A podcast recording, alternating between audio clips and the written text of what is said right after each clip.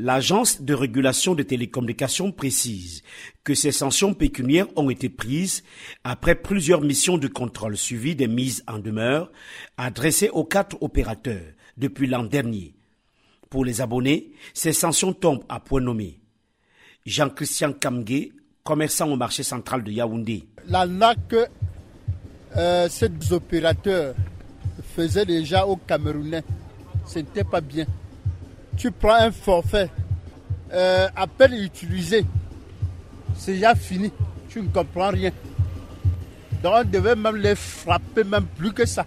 C'est aussi avec grande satisfaction que Joël Wangchu, un vendeur de livres, dit avoir accueilli ces sanctions prises à l'encontre des opérateurs de téléphonie mobile. C'est à féliciter, sinon on ne peut pas savoir si l'État est là pour contrôler ou pas. Le 13 février dernier, l'Agence de régulation des télécommunications avait dans un communiqué tiré la sonnette d'alarme sur la dégradation persistante de la qualité de service offerte par les réseaux de téléphonie mobile.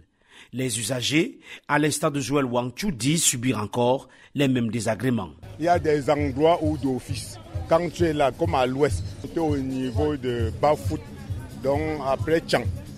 Donc il faut encore mettre des antennes un peu plus captives. Les gens comme à l'est comme ça, tu ne peux pas facilement joindre quelqu'un là-bas.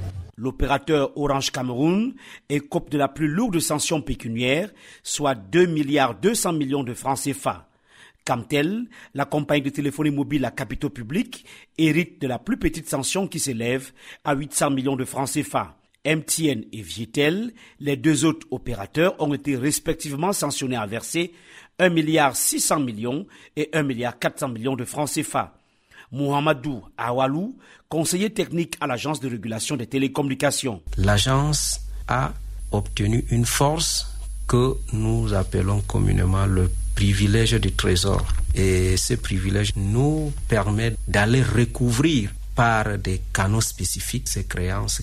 L'agence de régulation des télécommunications n'exclut pas des sanctions administratives contre ces quatre opérateurs, notamment la réduction de la durée de concession, le cas échéant, le retrait de la licence d'exploitation.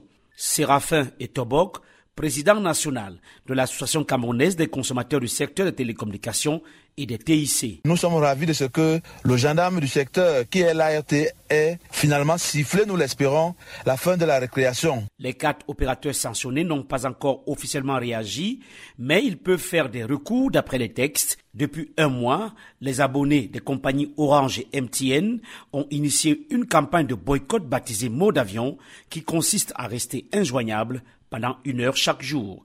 Yaoundé, Emmanuel Jeloutap, VOA Afrique.